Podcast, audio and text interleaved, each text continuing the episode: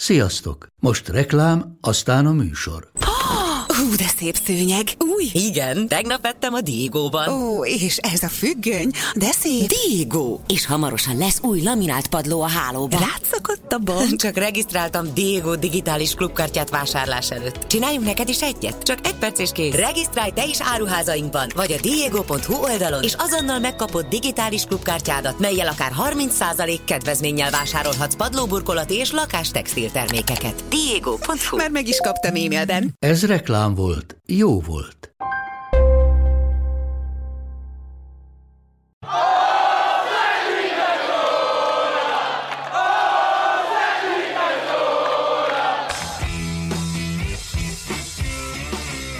Ez a teljes terjedelem. Magyarország első futballpodcastja Bamstart Tiborral és Haraszti Ádámmal. Most továbbra is itt van velünk Szavó Pit, akit hát ismerhettek ugye az online médiából is, meg az offline-ból is, hogyha úgy tetszik, bár nem tudom, hogy a tévét nevezhetjük-e offline médiának, végül is, hogyha itt a hagyományos sugárzás értelmét veszük, akkor még sorolható ebbe a kategóriába, de ugye a gol.com újságírójaként is dolgozol, és ez is már egy nagyon érdekes kérdés, ugye mi még mindig az újságíró kifejezést használjuk, és nyilvánvalóan ez is fedi a legjobban azt, amivel foglalkozó, foglalkoztok. Nem hiszem, hogy emiatt külön kellene választani azt, aki szigorúan csak digitálisan jelenteti meg a cikkeit, mert itt igazából ez jelenti a különbséget. Hát sőt, hát ugye újságíró az is, aki rádióműsort készít, meg aki televízió műsort, tehát hogy erre még akkor is, hogyha nem teljesen kifejező a szó, nem is kell szerintem jobbat találni.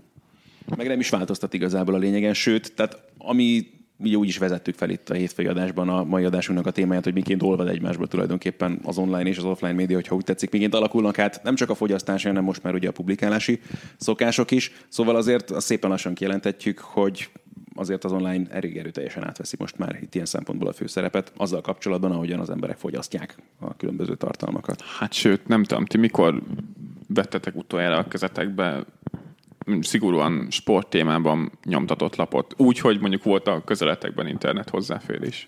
Én minden nap. Tibi, te öreg vagy.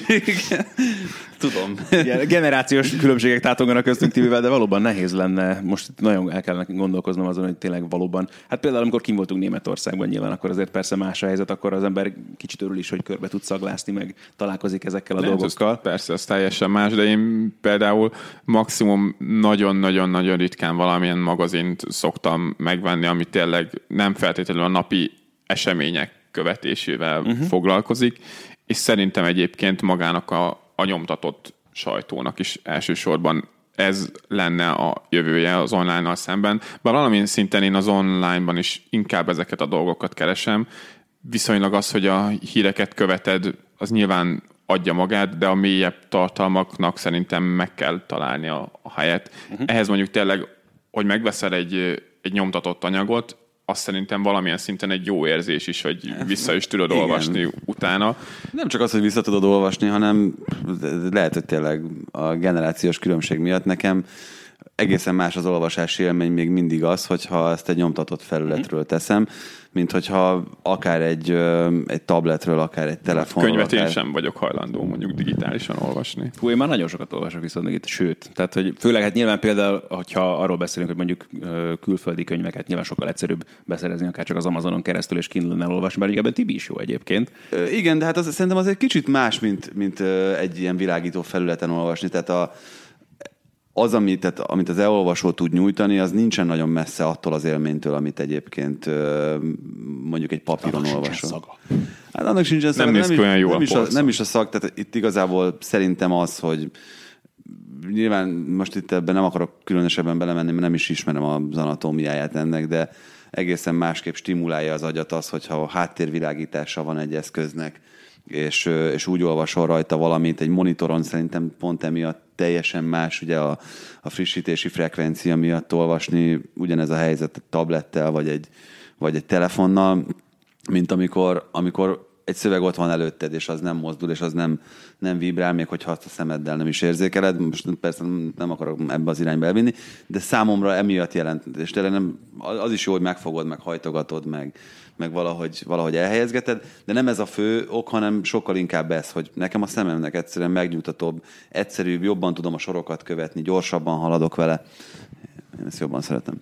Amit az átalakulásban az igazán érdekes kérdés ugye az az, és ez az, amiben Hát külföldön elég egyértelmű szándékok vannak most már a legnagyobb lapok esetében is, hogy változtassanak az olvasói szokásokon. Az, hogy miért vagyunk hajlandóak fizetni az internetes térben, az online téren, mert hozzászoktunk ahhoz, így indultak ezek az újságok, hogy ezek ott vannak, akár hogyha csak itt magyar példákat veszünk, az Index és társai, kattintunk, ott vannak, jönnek a hírek, jönnek a tartalmak, ilyen fogyasztható, nagyon jó, szeretjük, csak ebből ugye nem feltétlenül élnek meg a cégek, meg az újságírók. Hát nem, bár ugye egyre több olyan újság, meg online felület van, vagy online portál, amelyik ugye hozzájárulást kér. Tehát ez Magyarországon is, ez a modell, ez szerintem egyre inkább elterjedőben van.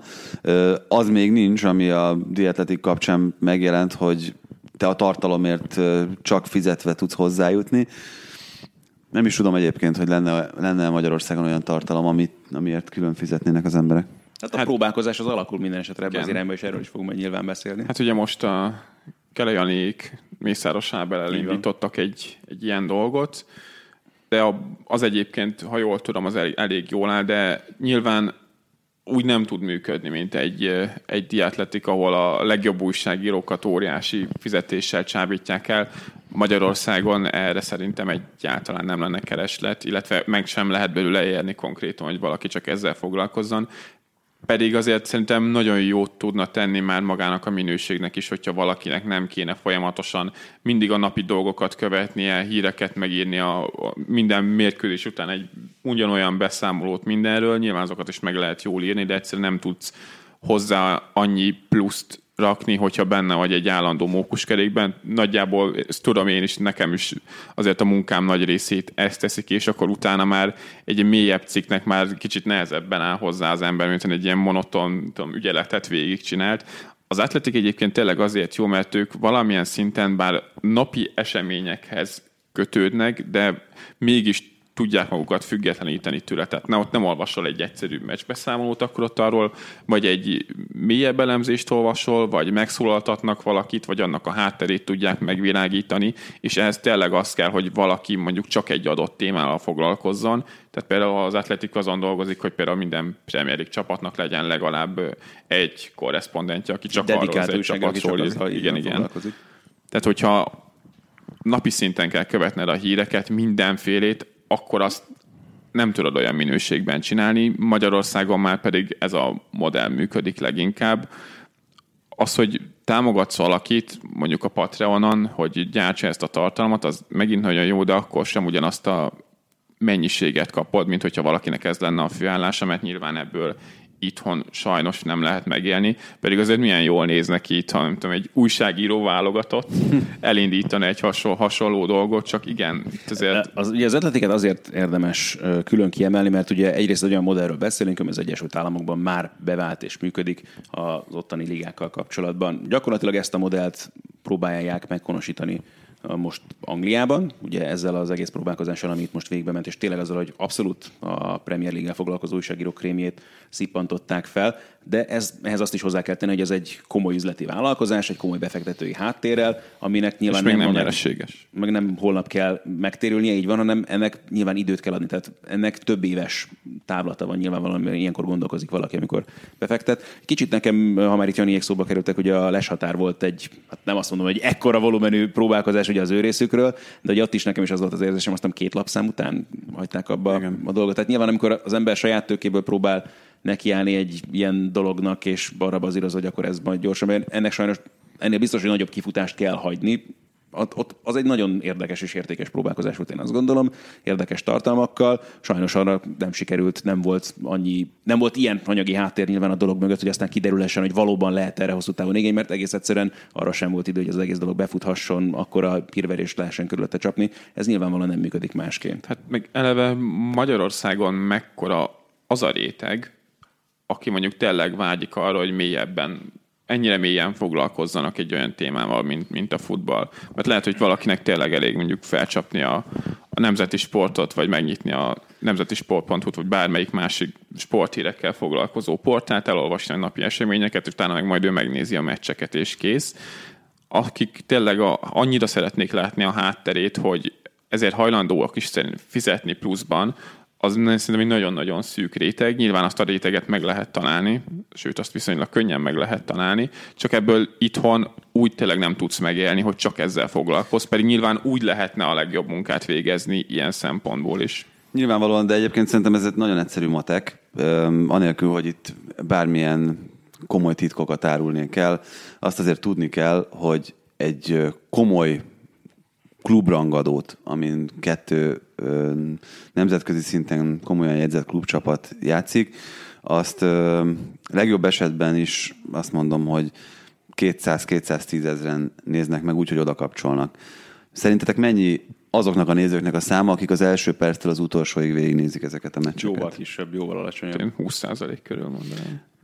50 ezer a legnagyobb meccsek esetén. 50 és 50 kötőjel 80. Tehát, hogy mondjuk én azt mondom, hogy körülbelül, csak most így nagyságrendileg 80 ezer környékén van azoknak a nézőknek a száma, akik egy El Clászikót leülnek, és az első perctől a 90-ig megnéznek a piackutatások, meg nagyjából a jelenlegi nézettségi adatok szerint.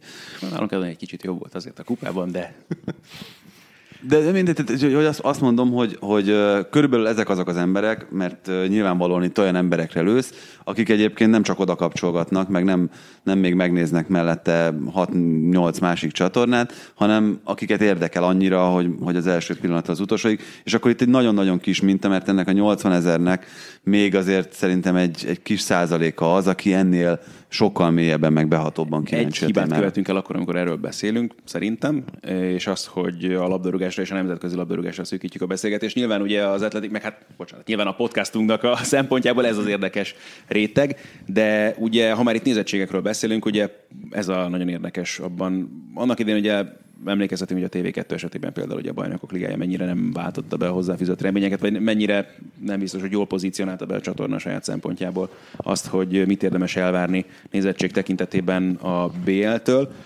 Most itt a saját sportévés nézettségedatokra tudok támaszkodni azzal kapcsolatban. Eddig is egyértelmű volt, hogy nálunk a kézilabda ugye a húzósportág jelen pillanatban, és kézilabda bajnokok ligája mérkőzések, amikor a Veszprém vagy a Szeged játszik, rendre, tehát garantáltan felül teljesítenek bármilyen legkomolyabb rangadó, még ami a Bundesligát is illeti, és tényleg csak a Barca Reálok tudnak felvenni a versenyt velük ezzel kapcsolatban. Ami azt is mutatja, tehát egyértelmű, amiért az atletiknek van esélye arra, hogy jól működjön majd Angliában, meg Európában is egyébként, hiszen nyilvánvalóan ugye azáltal, hogy angolul írnak a Premier League-ről, azért egy jóval szélesebb piacot tudnak uh, magukévá tenni. Hát, hogy, bocs, hogy felbeszakítalak, de eleve az, hogy itthon van egy réteg, aki erre mélyebben kíváncsi, az szerintem jó eséllyel beszél angolul is, és akkor már miért ne olvasnánk inkább az atletiket, vagy a, a Telegráfnak a, a prémium részlegét, ami egyébként szintén szintén igazi minőséget képvisel, most nem feltétlenül csak a, ezt sem a futballra levetítve, tehát hogy ez is nyitva áll, és akkor utána pedig választani kell. Nem, bocsánat, én csak azt akartam mondani, hogy a, tehát azért a, a minőségi sportfogyasztás, mint olyan, nem feltétlenül ott fog kezdeni. Tehát az is teljesen egyértelmű, hogy a magyar csapatok a fociban is jobban megérintik a magyar szurkolót, ennek az okait sem kell szerintem különösebben részletezni. Az meg ilyen egyértelmű, hogy hiszen igazi sikert, vagy európai szintű komoly sikert a kézilabdában talál a magyar szurkoló, hogyha a csapatsportágakat nézi jelen pillanatban, akkor ezzel tud a leginkább azonosulni, ebben sincsen meglepetés szerintem.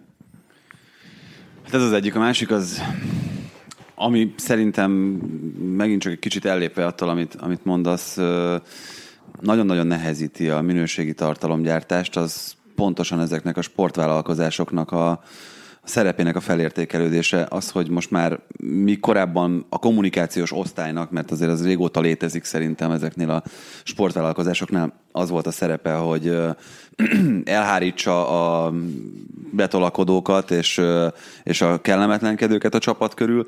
Most már azért odáig jutottunk, hogy mindegyik ilyen sportvállalkozás az tartalomgyártóként is funkcionál. És nagyon sok esetben ezekkel a tartalomgyárakkal még a legminőségibb újságírók és újságírói vállalkozások sem tudják fölvenni a versenyt egész egyszerűen azért, mert vannak olyan sztárok, vannak olyan, olyan brendek, akik lényegében megközelíthetetlenné váltak mondjuk egy külföldi újságíró számára, tehát elképzelhető, hogy Cristiano Ronaldoról a legjobb, legviccesebb anyagot jelen pillanatban a Juventus tudja csak elkészíteni, mint ahogy messziről is a Barcelona, és egyre inkább Hát, áttevődik. vagy, ugye- vagy, vagy el, elzárják őt annyira, hogy nem. Hát vagy a másik, hogy azért a játékosok is kezdenek rádöbbenni arra, hogy a saját brandjük mennyire értékes. Itt van ez az Otro nevű. Még tovább bontva a történetet, így van, ide jutunk el, hogy gyakorlatilag arról beszélhetünk, hogy, hogy te hiába írsz a legválasztékosabban, hiába vannak a legjobb belső információid, a rajongás abba az irányba viszi a, az újság, vagy a hát újságfogyasztást, vagy minek mondjuk ezt? A tartalomfogyasztást, igen, így a, így a pontos. Írott vagy gépelt tartalomfogyasztás? Igen. hogy, hogy, hogy egész egyszerűen nem tudsz felnőni ahhoz, amit egyébként a játékos, a csapat oszt meg magáról, mert egyébként azok a kommunikációs szakemberek, akik korábban a sajtóban voltak megtalálhatók, szerintem most már legalább akkora, de lehet, hogy nagyobb százalékban egy kicsit a PR irányába elmentek. Hát de nem, nem is feltétlenül ennyi lenne egy újságíró feladat, hogy olyat mondjam Ronaldóról, amit még te sem, még senki nem tud, csak mondjuk ő tudta meg először valami exkluzívat, hanem ami vele történik is nyilvános, vagy a csapatával, azt kontextusba helyezni és értelmezni. Ez talán ugyanannyira, vagy még fontosabb. Ez és, fontosabb, ez így van.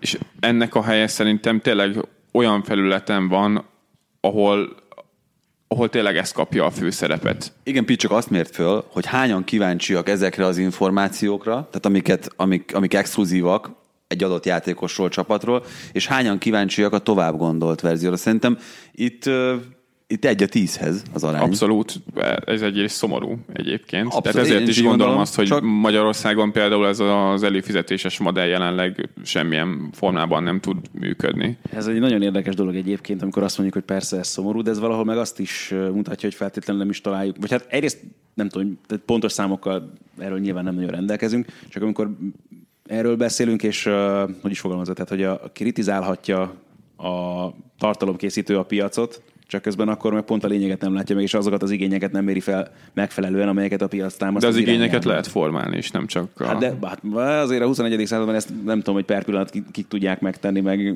milyen mértékben. Tehát akkor, amikor ennyire individualizáltak azok a fogyasztási lehetőségek, hogyan eljutnak most már hozzád a különböző információk, akkor azért tehát ahhoz nagyon nagy, hogy is fogalmazza, követő körrel kell rendelkezni, hogy te azt tud Hát az Atletik hogy konkrétan erre építette fel a saját brandjét, hogy olyan újságírókat szerződtetnek, Akik már önmagában nagy nevek, és valaki csak azért előfizet, hogy azt a bizonyos újságírót olvassa. Én például első nap azért fizettem elő, ahogy, ahogy Cox. elindultak, hogy Michael Coxnak, a Hönigsteinnek, vagy az Amy Lawrence-nek a, a cikkeit el tudjam olvasni első kézből. Szerint ez így nagyon jól működik szerintem. Nyilván egy hatalmas piacon. Magyarországon nem nagyon tud szerintem olyan újságíró egyéniséget mondani, aki miatt tömegével mennének az emberek előfizetni. hát a sportban jelen pillanatban igen, nagyon nehéz sajnos. Hát majdnem minden témában szerintem ez, ez, ez így van. Tehát nincs olyan húzónév szerintem jelen pillanatban, de ez mondjuk nyilván a piac méretéből is adódik, meg abból is fakad.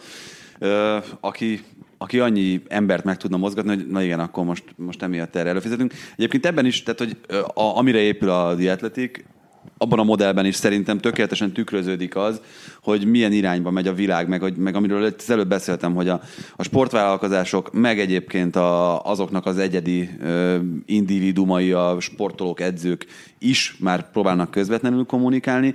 Itt ugye, ö, ami elképzelhetetlen lett volna 20 évvel ezelőtt, hogy az újságírók is próbálnak kilépve egy kicsit az újság, vagy a, az őket alkalmazó keretei közül, már közvetlenül kommunikálni azokkal a fogyasztóikkal, akik korábban csak az újságon vagy a médiavállalkozáson keresztül tudták ezt elérni. Valahol mi is ezt csináljuk. Hát abszolút. Jelen pillanatban is. Igen, itt vagyunk.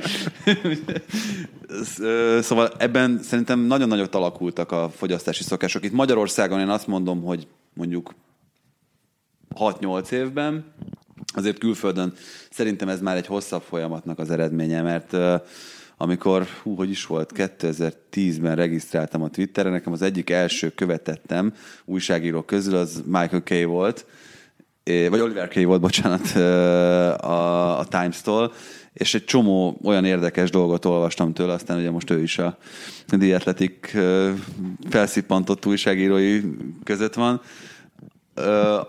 amit korábban, amivel korábban nem találkoztam, és én emiatt kezdtem el abban gondolkozni, hogy, hogy na, hát itt vannak olyan emberek, akiknek érdemes adni a szavára, a véleményére, az információira, stb. Hát ugyanígy jutottak el hozzánk egyébként az első podcastek, vagy én például saját magammal kapcsolatban erre emlékszem, hogy ugyanígy, ahogyan elkezdtem, aztán én is a Twittert annak idején, hát Michael cox nyilvánvalóan ugyanígy találkoztam én is először még a régi Zonal Marking Marking. blogon, tehát még amikor még nem is volt arról szó, hogy ő írjon cikkeket Meg, bárhová. megtartotta még mindig ezt az avatárt a Twitteren, Igen, igen. úgyhogy annak ellenére, hogy már maga az oldal az nem feltétlenül működik. Hát sőt, már egyáltalán nem működik. Hát most jelent meg a könyv, és ugyanezzel a címmel, úgyhogy valamilyen szinten ezt sikerült életben Hát az egy tökéletes brand egyébként, és akkor már a személyes brand építés, fenntartás szempontjából ez egy nagyon jó példa például. Igen, de tényleg csak így lehet kiemelkedni, hogyha neked van egy olyan mondandód, vagy egy személyes stílusod, amivel ki tudsz emelkedni. Tehát ma, mostanában tehát tényleg minden az individuum körül forog, csak úgy tudsz kiemelkedni, hogyha te valami különlegeset tudsz alkotni, és tényleg az, hogy itthon szerintem nagyon kevesen vannak, akik eleve olyan szakértelemmel tudnak hozzászólni egy adott téma, az nem feltétlenül sporthoz, de hogy ezt még olyan stílusban is elő tudják adni, akár szóban, akár írásban, hogy arra olyan fizetőképes kereslet érkezzen, és most nem, tényleg nem arról beszélek, hogy valamennyi támogatást kapsz, hanem hogy tényleg csak ezzel tudjál főállásban foglalkozni. Nyilván itt a, a youtuberekre mondhatnánk azt, hogy persze náluk működik, csak Hát hát pont ott azt akartam, hogy egyébként az ő, ő példájuk mutatja azt, hogy ez igenis egy lehetséges út. Más kérdés, hogy igen, ebbe hát ez nem egyik napról a másikra megy, és azok a youtuberek sem, akiknek most már ilyen több százezeres követői Nem, most kezdték. körül van, így van, ők is azért évek óta csinálják ezt az egészet, és ha tényleg heti napi rendszerességgel teszik vele. Hát legalábbis azok közül, akik minőségi tartalmat kívánnak gyártani, nyilván valami trash az nagyon gyorsan fel tud futni, Alex Zoli, Alex Zoli bácsi, Azt de, gondolom, tehát de azért, hogyha minőséget akarsz gyártani, ez nem biztos, hogy elsőre átüti azt a, Sőt. azt a kritikus közeget, ami után te mondjuk ebből tényleg meg tudsz élni. Hát meg itt lehet visszakötni arra, amit az előbb mondtál, hogy ez akkor működőképes szerintem, mert ha minőségi tartalmat akarsz gyártani, az egyrészt idő távban is egy viszonylag hosszabb folyamat, meg hát idő ráfordításban is egészen elképesztő mennyiségű energia, idő és, és, és cselekedetnek a, az együtthatója, ami, amiből aztán kijön valami olyan, ami, ami aztán tényleg használható vagy minőségi lesz. Az elképzelhetetlen szerintem számunkra is, meg mind, a, mind a hármunkra nézek ezzel kapcsolatban, hogy ebből olyan minőséget tudjunk kihozni a jelenlegi munkánk mellett, amilyet egyébként szeretnénk. Tehát, hogy vagy azt mondanánk, hogy akkor felmondunk mindannyian a munkahelyünkön, és akkor csak ezzel foglalkozunk, vagy... Vagyis hát megtehetnénk, csak akkor elég hamar hajléktalanok lennénk, és ilyen halnánk. Igen. Igen, tehát, hogy, hogy Ez, ez egy nagyon érdekes kérdés egyébként, és egyáltalán nem biztos, hogy így van, hogy, hogy hajléktalanok lennénk és ilyen halnánk, mert uh, jó, már többször emlegettem szerintem itt a podcastban is Gary Vaynerchukot, aki meg azt szokta ezzel kapcsolatban mondani, hogy beton yourself, és hogy fogadjál saját magadra. Nyilvánvalóan, hogyha ez a helyzet, akkor az emberen hirtelen saját magával szemben is emelkedik egy olyan nyomás, ami rákényszeríti arra, hogy tényleg aztán akkor mindent ebbe fektessen bele, meg uh, sokkal komolyabban vegye ezeket a dolgokat, és aztán nyilván ebből is ki tudnak jönni nagyon jó dolgok. Ezzel együtt sem biztatnék nyilván senkit arra, hogy akkor most azonnal adja fel az állását, és kezdjen el csak sportblogolással foglalkozni, meg hasonló dolgok. De abban egyetértesz, hogy, hogy ez a jelenlegi berendezkedés meg, meg munkamennyiség mellett, amit, amit elvégzünk, ezt nem lehetne. Tehát, hogy ez sokkal több időráfordítással. Hajjaj, persze, persze, Nyerne. persze, persze, az nem is kérdés, nyilvánvalóan. Csak azt mondom, hogy nem látom lehetetlennek azt, hogy valóban megtörténjen. Más kérdés, hogy igen, tehát az esélyek jelen pillanatban igen alacsonyak erre, de egyébként meg a 21. században, jelen pillanatban most a legnagyobb esély arra, hogy valaki anélkül, hogy valaha is mondjuk ilyen cégnél alkalmazásban állt volna, mint mi, az érvényesülni tudjon ilyen dolgokban, pontosan azért, hogy mert tényleg akár egyetlen telefonnal most már te tudsz olyan dolgokat csinálni, amire nem voltak képesek 20 évvel ezelőtt a legkomolyabb televíziós társaságok sem. Hát 20 az már lehet, hogy Én tökre örülnék, hogyha valaki ezt az egyébként még kiaknázatlan piacot ezt ö, uralná és belépne rá, mert ö, azt gondolom, hogy nem tartom értéktelennek, főleg azért nem, mert kettő kicsi gyerekem van, és ők fogyasztják ezeket a tartalmakat eléggé aktívan akár ilyen kicsomagolós, meg, meg bármilyen más dologról van szó. Értékes tartalom. Figyelj, a nyolc éves kislányomnak, aki itt tőlünk nem messze, az. Tehát, hogy ő ezt, ezt szereti. A 11 éves kisfiamnak a, a gamer videók azok azok. Tehát, hogy Jó, hát ők persze, ezek, azt ezekben is megtalálják. lehet jól csinálni. Én is nagyon sok ilyen csatornát követek, meg figyelem ezeket a dolgokat, és kicsomagolósokat mondjuk pont annyira. Engem azok már annyira nem tudnak megkötni, de lehet mondjuk eh, gamer csatornát is nagyon rosszul csinálni, úgy egy kaptafára, mint minden mást, meg mondjuk ott is egy kicsit analitikus szemmel megnézni a dolgot, a háttér, háttérét megvilágítani, nem csak mondjuk leülni és megmutatni azt, hogy te hogy játszol, bár valamilyen szinten az is tud szórakoztató lenni, de nyilván ugyanúgy itt, ahogy mondjuk a sportújságírásban, vagy bármilyen újságírásban itt is megvannak azok a, a szintek. Csak ott mondjuk a, abból jobban meg tudsz élni, hogy leülsz játszani, és azt sokan nézik, de ott tényleg viszont ahhoz is szintén kell egy olyan egyéniség, hogy ezért megérje. így. Tehát most erről, erről tök egyértelműen beszélünk, hogy hát ez tök egy, de hogyha tíz évvel ezelőtt azt mondod valakinek, hogy te abból fogsz megélni, hogy játszol Windows a És YouTube-on, azt hát mutatod, röhögjük, és az, hogy ha, ugye, hát ez lehetetlen, és a csődbe fogsz menni, és, izé, és mit tudom, tehát Na, de azért mondom azt, hogy nem lebecsülve ezeket a próbálkozásokat, mert mondom, látom azt, hogy ezek működőképesek, fogadóképes kereslet azért van rá bőven. Azt gondolom, hogy komoly értéket tudna teremteni az, aki, aki be tudna törni erre a piacra úgy, hogy egyébként arról a sportról beszél, ami szerintem nagyon-nagyon sok szempontból egy, egy, egy, egy komoly ö, értéket, meg, meg morális értéket képvisel a, a mai világunkban. Tehát, hogy mindenben, most te, teljesen tényleg végig lehet menni itt attól, hogy az anatómiai hatásai mik, a közösségteremtő és közösségformáló hatásai mik, mennyi minden más megjelenik még a sportban, ami, ami egyébként szerintem tök jó hatással lenne mindenkire. De egyelőre mondom, nem látom azt, hogy ez, ez megtörténne. Hát indítani kell egy YouTube csatornát sajnos. A Tifo futballnak a példájára csak egy jó grafikust kéne, kéne találni hozzá. Copa 90, tessék, ez is egy tökéletes példa akkor, hogyha külföldi példákat akarunk emlegetni azzal kapcsolatban, ami a labdarúgással foglalkozik nagyon komoly szinten, nem feltétlenül az alap, alapján, a hagyományos sémák alapján, amiket láttunk mondjuk korábban sportcsatornák tekintetében, és egy nagyon jól működő dologról van szó. Tehát, hogy ha valamit például szívesen néz az ember, azok a Derby Day sorozat például, amit ők csináltak, az tökéletes példája annak, hogy miként lehet ebből működőképes dolgokat létrehozni a jelenlegi internetes médiumok felhasználásával. És hát Magyarországon is vannak azért olyan csatornák, akik próbálkoznak ilyesmikkel meg, tehát nagyon komoly követői ö, számokkal azért rendelkezik már jó néhány olyan csatorna, amelyik sporttal, vagy akár kifejezetten focival foglalkozik. Nem feltétlenül olyan tartalmakkal még azért, amit mernék hasonlítani a Copa 90-hoz, de hogy azért az is mutatja, hogy ez Magyarországon sem egy feltétlenül elcsépelt, elvetélt ötlet.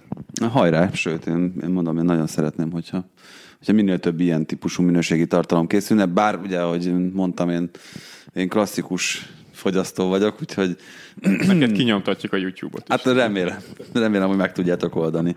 Kíváncsiak vagyunk a ti véleményetekre is mindezzel kapcsolatban természetesen. Már csak azért is, mert nyilván, hogy emlékezhettek rá egy évvel ezelőtt, ugye voltak reklámok például a terjes terjedelemben is. Azt szerintem ti nemében is nyugodtan kijelentettem, hogy azért azt semmiképpen sem szeretnénk, hogy valaha fizetni kelljen azért, hogy valaki teljes terjedelmet hallgatasson, mert Ez így van. mert azt gondoljuk, hogy azért a podcastnak a műfaja az nem így indult, és Úgyhogy mi fizetünk azért, hogy hallgathassatok minket. Jelen pillanatban egyébként valamilyen szinten ez történik, de nyilvánvaló itt már volt, aki felvetette kommentek között például azt, hogy mi is nyissunk Patreon magunknak, azt nem biztos, hogy egy rossz ötletnek tartjuk, mi sem feltétlenül ezen majd még elgondolkozunk mi is itt a továbbiakban, de azért azt szerintem kimerjük jelenteni, hogy a Mark Zuckerberg mondta annak idején a Facebookkal kapcsolatban, és hogy nem kellett érte fizetni, és soha nem is fog kelleni azért, hogy eljusson hozzátok a teljes terjedelem. Azt hiszem, hogy mi mind a ketten ebben hiszünk elsősorban. Abszolút így van. Szóval tényleg kíváncsiak vagyunk a ti véleményetekre, és azzal kapcsolatban, hogy mi az, amiért egyáltalán ti is hajlandóak vagytok fizetni, mi az, ami szerintetek a jövőben ilyen szempontból Te is. fizetnél teljes terjedelemért, Pét? Hú, Hadd hozzanak már kellemetlen helyzetbe még itt a műsor. bármennyit fizetni. Bármennyit. Azt hiszem, Peter szaván is, fo- szaván is fogjuk fogni, neki kell fizetnie innen kezdve a teljes. Minden. A mikrofonoknak az árát majd nekem kell elutalni. Igen. Ezt külön megköszönjük neki, meg azt is, hogy segített nekünk. Ezen a héten teljesen A ingyen és, minőségi tartalomért én bármire képes vagyok. segített nekünk teljesen ingyen és bérment, hogy elvárjuk, hogy ezek után fizessen a teljes terjedelemért. Gyere máskor is, és az biztos, hogy szívesen látunk, pláne, hogyha ilyen áldozatokat hozol Csak értünk. hozzak pénzt. Köszönjük, hogy meghallgatotok minket. Sziasztok. Sziasztok. Sziasztok. Ez volt a teljes terjedelem. Magyarország első futballpodcastja Bamstart Tiborral és Haraszti Ádámmal.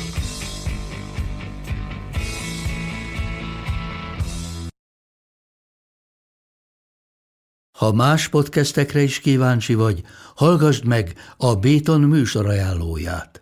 El tudod képzelni, hogy a podcastet, amit éppen most hallgattál, fél év múlva már a mesterséges intelligencia generálja? Mi sem. De ha érdekel, eljötte már a gépek lázadása. Hallgass bele az Embertelen podcastbe. Orsós Lajos vagyok, a műsor házigazdája. Egyelőre még élőben. Egyelőre. Fedezzük fel együtt, hogyan ismerkedik, randizik, mesél és vitatkozik Betty és Péter, két teljesen mesterséges intelligencia. Lajos, a podcast címét mond még egyszer, Léci. Oké. Okay. Embertelen podcast. Ez a műsor a Béton közösség tagja.